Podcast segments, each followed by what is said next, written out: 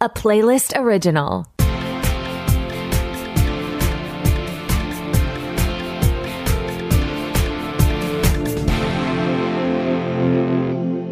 Welcome to the Pilot Podcast, where we review the pilot episodes of TV shows to answer your question Should I watch this? My name is BJ. And my name is Mitu. And this week we're watching Frog and Toad on Apple TV Plus, Love and Death on HBO Max, Queen Charlotte, a Bridgerton story on Netflix, and Silo on Apple TV Plus. So stay tuned to the end to find out if BJ is more frog or toad. Oh, you know, I already decided which one each of us are.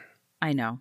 Until then, I can tell you what happened on The Real Frog and Toad on Apple TV Plus. Based on the beloved book series by Arnold Lobel, Frog, voiced by Nat Faxon, and Toad, voiced by Kevin Michael Richardson, are two sweet best friends who are not at all alike. Frog likes new adventures, and Toad likes the comfort of home. Despite their differences, they're always there for each other and get into a lot of fun along the way. So, from the jump, I want to say this is a very cute children's show. And what I maybe forgot about children's shows is that there isn't that much conflict at all.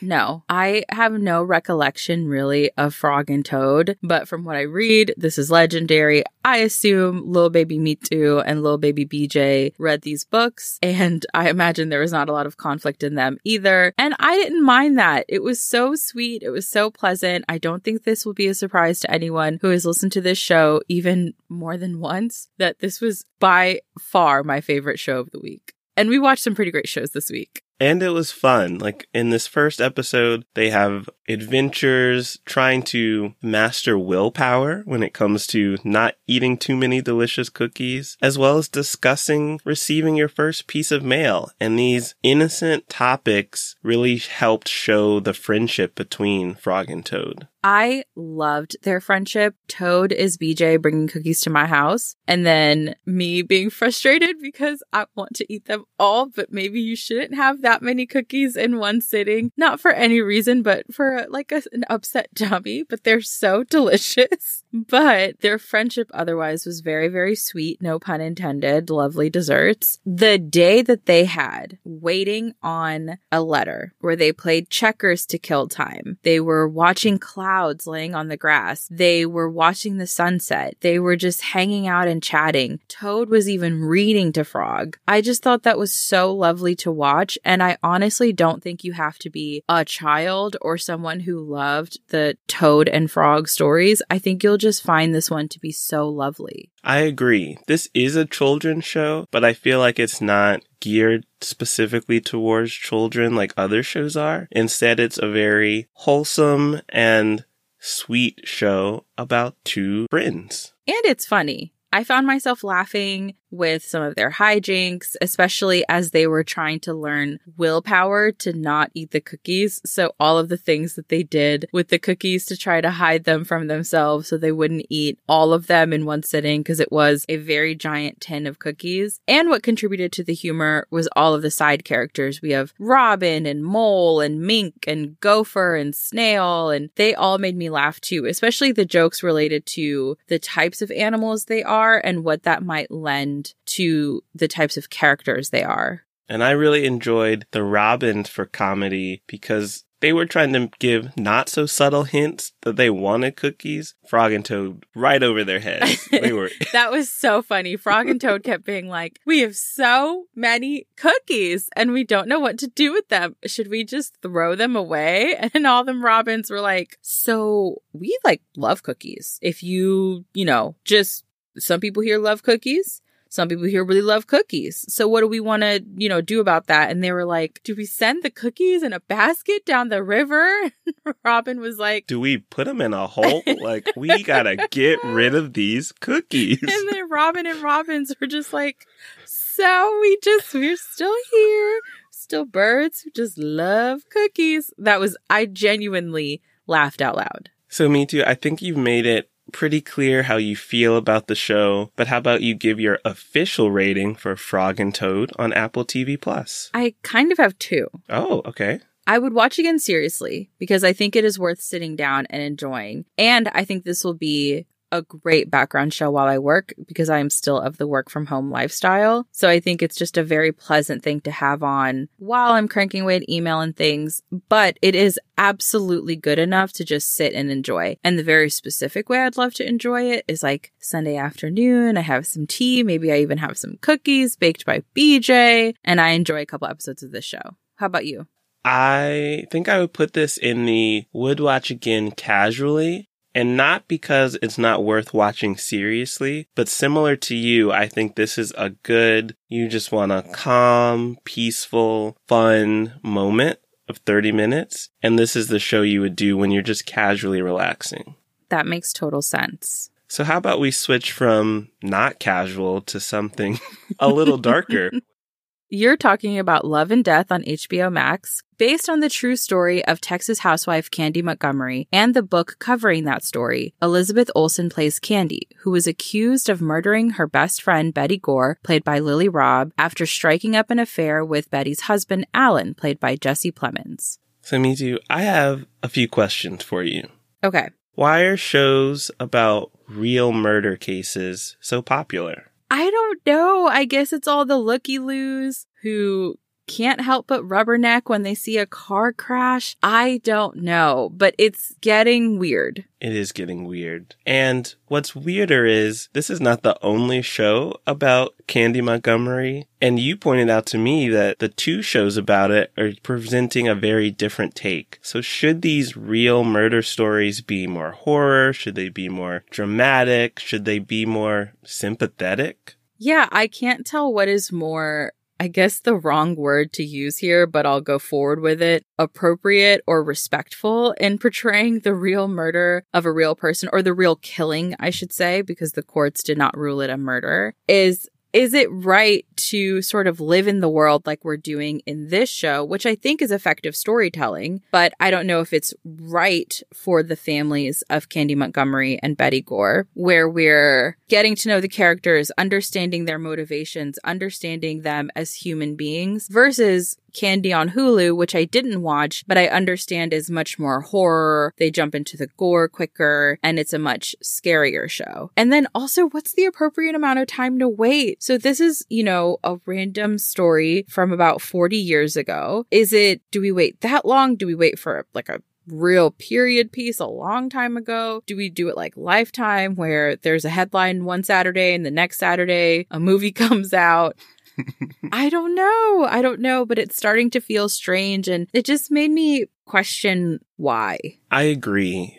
It is weird. It's having me question a lot of choices for not only what Hollywood is producing, but what people like us are consuming. And this also feels weird to say. I wish these stories about killings were just made up, or they do say, the writers do say, we were inspired by the real story about Candy Montgomery and decided to tell a fictional retelling and maybe heighten it more to make it a true horror movie or totally spin things around so it's not just history. Yes.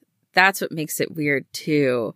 I read for both shows that they tried to get in contact with the families to get to know the people better. And that's when it started to feel icky for me as I was reading about these shows and the cases. On the positive side, if it is possible to pivot in that way, what I will say about the storytelling is again that living in these characters was a really smart choice. They built a cast of really great character actors, especially with Jesse Plemons as Allan. And it was a good choice, I would say, to understand this world really well. Yes that I agree it's a weird pivot. Despite being weirded out behind the premise, Elizabeth Olsen and Jesse Plemons have such great chemistry and the tension they build throughout this episode of them starting to feel feelings for each other drew me in. I liked that part of the story when I didn't think about them reenacting real people. Yes, it was almost weird because you're starting to root for their attraction almost. You're laughing when they're laughing it's a very silly thing the way that they are debating whether or not to have an affair because they're in this very conservative and religious society. But then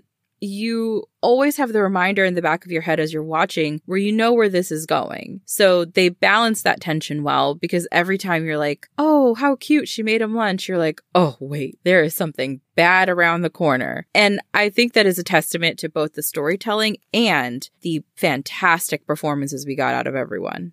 Yes, I like the reminders that someone is going to die. I like the reminders, even within their conversations, like they both say, we're married with families. We're in a tight knit community. A lot of people can get hurt if this goes public, if this goes the wrong way, if someone develops feelings. So they keep it realistic. I mean, I don't know how realistic it is to make a pros and con list in your kitchen about having an affair, but I at least understand the logic. I almost wish, to your point, that the murder was not there and we could just watch these people have an affair because it was delightful watching Elizabeth Olsen play this wanting character. There's a scene where Candy's at the playground and she's talking to her friend Sherry, played by Krysten Ritter. And she's like, well, Sherry, you know, the men leave and the women stay at home and they're expected to stay the same. And then she looks at the kids on the jungle gym and she's like, they get to be fun and free and playing and we don't get to be like that essentially. And so she is someone who is always in pursuit of something else in this show. Something kind of unlocks in her where she wants more than her life with her husband with his very funny dad jokes. That's where I feel so mixed because I start to understand what she's saying. She wants a little more thrill, excitement, and she does attempt to have that with her husband, but he like doesn't understand. He's just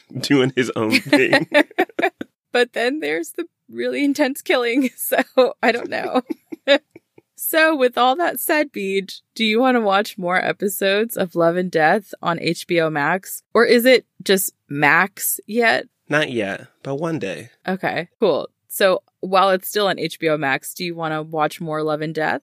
I would watch Love and Death somewhere between casually and while cooking. I don't know if I'd actually want to watch it while cooking, but I want to follow the story up until the murder. I think for me, if you like true crime stories, you will love this one. And I would strongly recommend it to you. For me, I'm kind of cool off true crime, so I am good on this one. I don't think I want to watch more episodes, even though it is a David E. Kelley joint, and I tend to love David E. Kelley shows. Another thing I will note is I just watched this movie called Missing, which talks a bit about true crime. It deals in those themes, and I would strongly recommend it. So, also that movie, 10 out of 10. Thank you for the recommendations. Anytime. How about we leave the world of murder in 1980 and head back to 1700s and 1800s to hear about royal families? Beej, why don't you tell us what happened on Queen Charlotte, a Bridgerton story airing on Netflix. I would love to. This is actually a spin off mini series revolving around Queen Charlotte, and it consists of two plot lines. We have the present day Bridgerton focusing on Queen Charlotte, played by Golda Rosheuvel, who is under pressure to get a royal heir, and her children are not producing.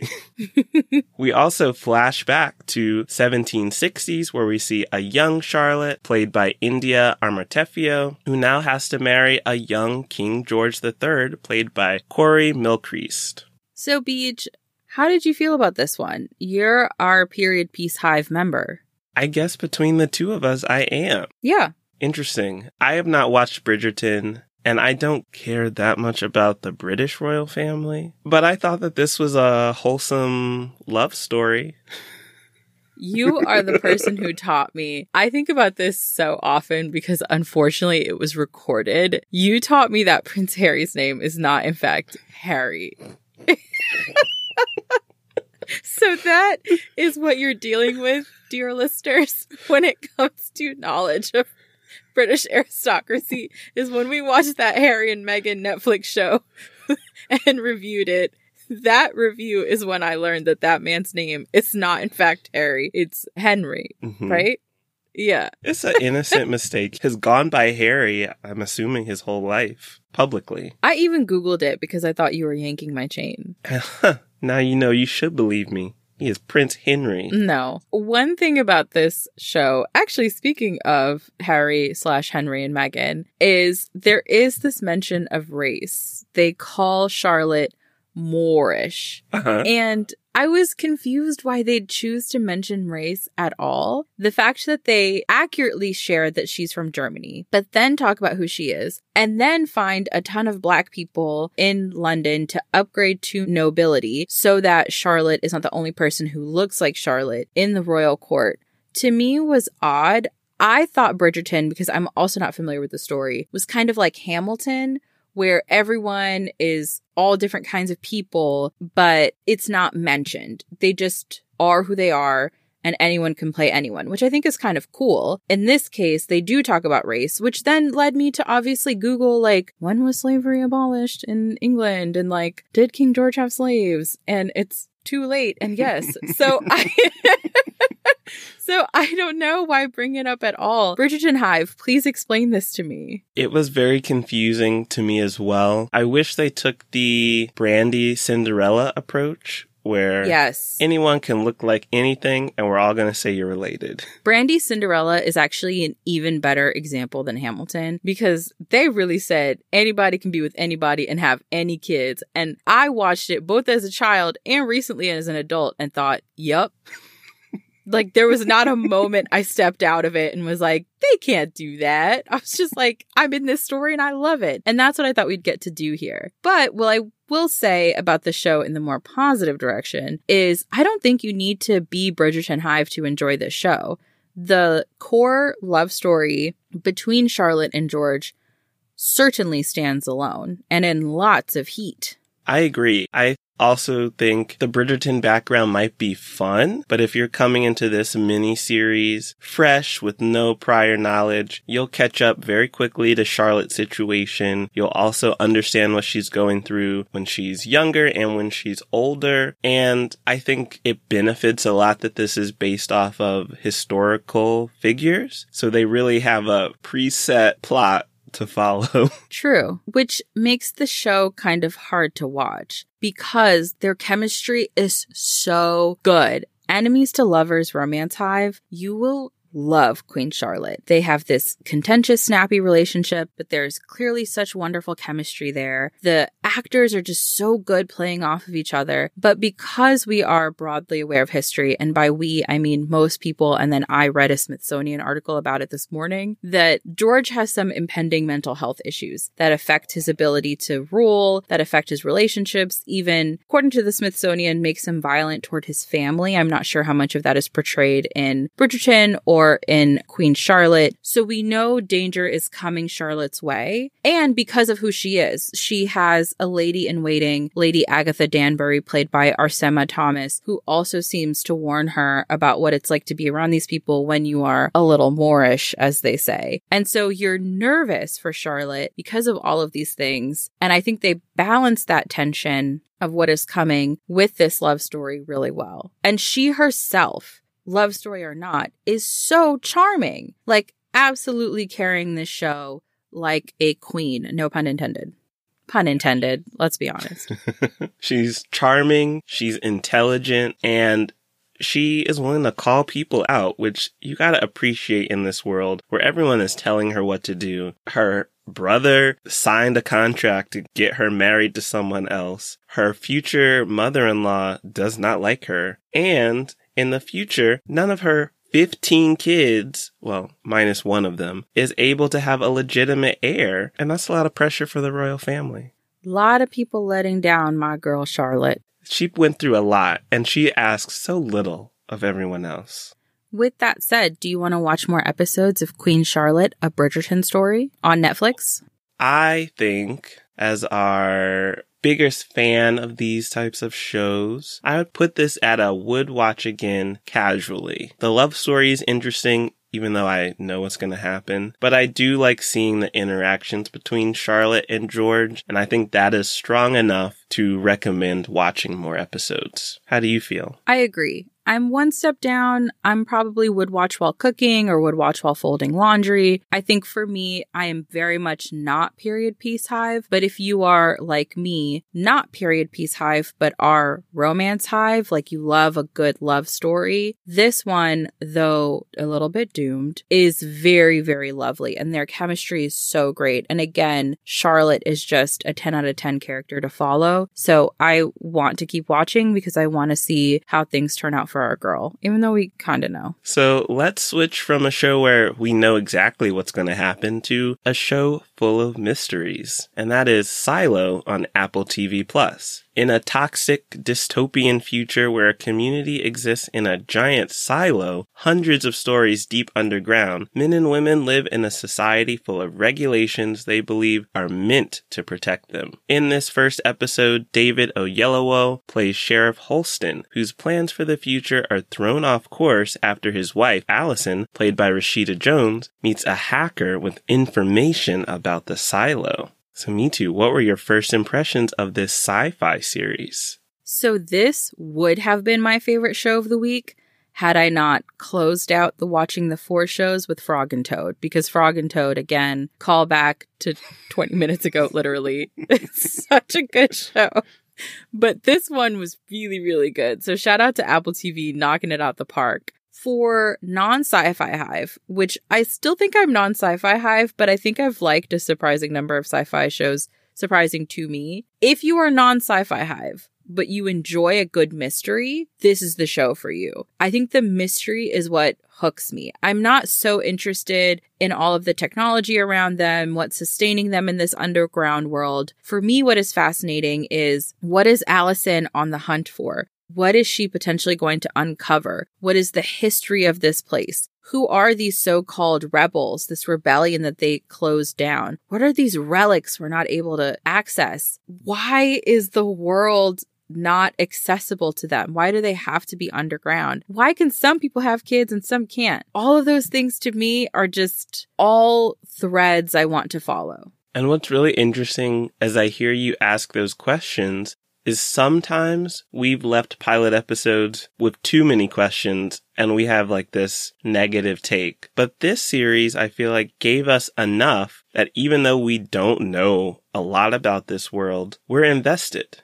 And I think a lot of that came from Holston and Allison's relationship. They were a good way to bring us into this world. I completely agree. When I looked up this show before we started watching, I was overwhelmed by the cast list and I was like, here we go. It's going to be some sci fi show where they're all in a ship and we're going to meet 25 people and we're going to understand 45 different potential storylines and technologies and this and that. So I was already kind of like cranky before I started watching. But instead, what they did for people like me, maybe, is they introduce the world between Holston and Allison's relationships. Holston is a sheriff. He has clearly bought into the story. He believes in the rules. He believes that he and Allison can one day have a child. And he represents the I'm trusting everything around me and everything is exactly as it's been fed to us side. And Allison is starting to question things. So I just love that the debate between them kind of represents the larger story. They're almost like a two person microcosm of this larger world we're going to meet. And I just think that's such clever storytelling because I wasn't overwhelmed at all, but I still think I understood, to your point, enough to have a dozen questions coming out of this, but I didn't have a dozen storylines I had to follow. I think that's it. There aren't a lot of storylines. All of those questions you ask are focused on this same premise, is the same world, and it's all about what Allison is potentially discovering and how she is realizing that maybe the world isn't what it seems. Maybe those window screens are fake, and maybe there is a world out there. And I think that's a pretty classic question in a lot of movies and shows is the grass greener on the other side? Or in this case, is there grass on the other side? It's a good question to ask. And I also want to add we mentioned it's a smaller cast. The cast will grow. That cast list that overwhelmed me too is real. And Rebecca Ferguson will play an engineer, Juliette. We're not going to tell you how she's introduced to the story, but she will become a bigger player and the main cast is going to grow, which I think is exciting because as much as I like Holston and Allison, I do want to see more places and jobs and roles within the silo. Absolutely. That's my favorite part of stories like these is the ways that society chooses to react to tragedy or whatever has happened here of do we go full chaos or do we go intense rules where each person is allowed exactly one function every single day and we've clearly gone to the one function side of the spectrum in this world. So I also want to see how all of the different cogs in the machine work. And it's based on a book series, so you can read that as well. Shout out to Hugh Howey. So Mitu. What would you rate Silo on Apple TV Plus? I can't believe I'm saying this, but I would watch again seriously. Whoa. I wanted to know immediately what happened. We have kind of a cliffhanger at the end of this first episode, or less a cliffhanger and more a very big question with all of the many questions that I listed earlier, and I want to answer them. So I want to keep watching, and Apple TV is going to do that thing that they always do where they're not putting them all out at once, which is maybe for the best. You probably shouldn't sit in front of your television for hours at a time. So we will be forced to watch it over a period of weeks, but I think that'll just build the mystery even more. What about you, Beej? Wow, I, uh, it's been a while since we've been in this situation where I like it a little less than you. Okay. I still really like it, so I would watch it again casually, but I don't think I will be on that week to week watching schedule. You're not real sci fi hive. I lost my title, I guess. I'm only period piece hive now. Non sci fi hive, here we are. We made it. So, Beej, before we tell people where they can find more episodes of the Pilot Podcast, are you more of a frog or are you more of a toad? So, I think this is a deceptive question because I'm really good at baking cookies like Toad. Yeah, that's what I was thinking. However, I think I am more of a frog. I like new adventures. I like trying new things. Mitu likes the comfort of her home. She likes sitting and reading books. So I think I'm the frog and Mitu is the toad. I'm also taller. So it all really lines up. Okay, you being taller is up for debate, but otherwise. I think that's fair. I did spend a lot of time in my reading corner yesterday, and it was really nice. Very toad like behavior.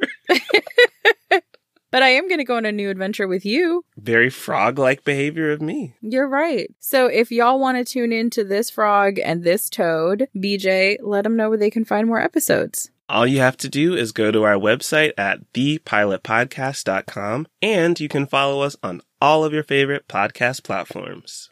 Ribbit, ribbit. Just kidding. I'll speak in English. Don't be a Doja Cat. Meow. you can also find us on TikTok, Instagram, and Twitter at the Pilot Pod, and you can send thoughts, feelings, show recommendations because every other week we do a show recommended by you, our wonderful listeners. And whether you're more of a frog or a toad, or maybe in between, to ask the pilot podcast at gmail.com. Thanks for listening. Bye.